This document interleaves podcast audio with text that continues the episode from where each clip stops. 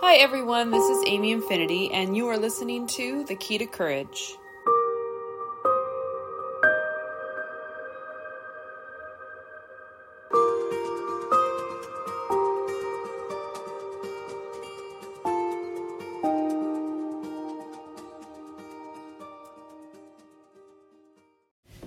Hey everyone, it's Amy Infinity with the Key to Courage podcast. This week I'm going to try something a little bit different. I'm actually going to try a new series here that I'm calling Words of Hope. And in this case, it's actually going to be a, a, testimonial of my own that I, I actually wrote down shortly after I left my latest ex husband.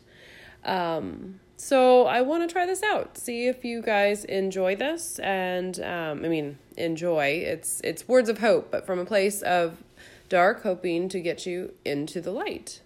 So I figure that fits in with this courage theme that we have going on here. So here we go. When does a love die? How does it die when it's slow? An excruciating begging for more, unfulfilled. Time and time again, lesson unlearned, hope still smoldering, oozing, festering. When do you let go? When do you call it, walk away, throw your arms up and say, I tried? Well, I'm well past that point. I'm so far gone.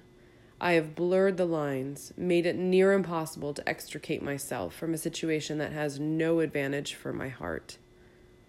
All the other things make it torture the house, the kids, the time lost, the love lost, the hopeless heart plea for more, answered by only less, then less some more, undermining, humiliating.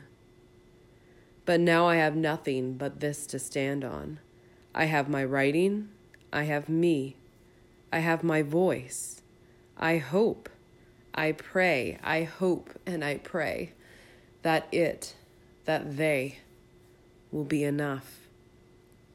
I trusted when trust was lost. I loved when love seemed gone. But I still hope. There is someone out there for me. There is more out there for me. And I have my strength. I have my heart. It cannot be broken, not entirely because I and we are never broken. You have been listening to the Key to Courage podcast. For more inspiration, resources, and to get you to that next level, come find me over at amyinfinity.com and infinitegumption.com.